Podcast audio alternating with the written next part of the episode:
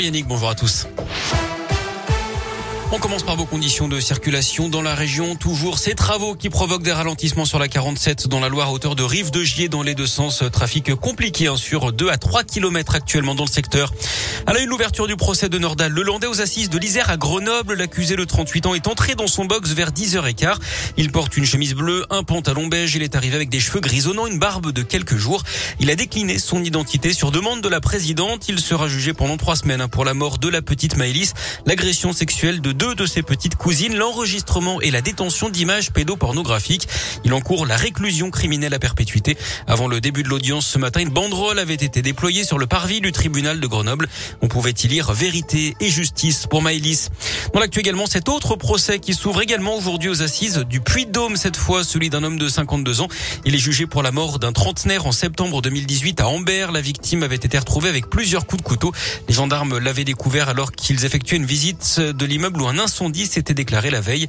Le décès serait survenu moins d'une heure avant la découverte du corps d'après Le Progrès. L'accusé avait été arrêté à proximité en état d'ivresse. Le verdict est attendu jeudi. La première levée des restrictions en France cette semaine. À partir de mercredi, les jauges seront supprimées dans les stades et les salles de spectacle. Ce sera également la fin de l'obligation de télétravail qui restera recommandée au moins trois jours par semaine. Fin également du port du masque généralisé en extérieur. Notez également que la dose de rappel est désormais obligatoire pour les pompiers et les soignants depuis hier.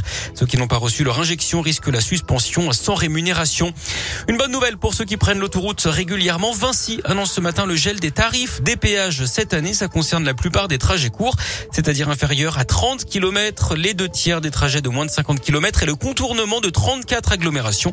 L'ensemble des tarifs va tout de même augmenter de deux pour cent en moyenne en deux mille vingt-deux. Une grève à Clermont-Ferrand. Demain, les syndicats du secteur sanitaire et médico-social appellent à cesser le travail. Ils demandent l'égalité entre tous les travailleurs sociaux et également l'amélioration des conditions de travail. Une manifestation aura lieu à partir de dix heures devant le conseil départemental du Puy-de-Dôme. Le cortège ira ensuite jusqu'à la préfecture. Et puis des nouvelles rassurantes de Dave, le chanteur âgé de soixante-dix-sept ans est sorti de réanimation. Il avait été admis en soins intensifs après une lourde chute sur la tête survenue chez lui mardi dernier. Il poursuit son rétablissement à l'hôpital, précise son ami proche Marc-Olivier Fogiel. Dave qui a également annulé ses concerts prévus dans les prochaines semaines. Du foot, il ne reste que quelques heures à nos clubs pour se renforcer. Le mercato d'hiver se termine ce soir à vingt-trois heures cinquante-neuf. À Saint-Etienne, éliminé hier en huitième de finale de la Coupe de France par les amateurs de Bergerac, on attend l'arrivée d'Enzo Crivelli, l'attaquant de vingt-six ans passé par Bordeaux, Bastia, Angers ou encore Caen. À Lyon, ce sont deux joueurs qui devraient densifier le milieu de terrain. Le retour de Tanguy Ndombele sous forme de prêt jusqu'à la fin de la saison en provenance de Tottenham.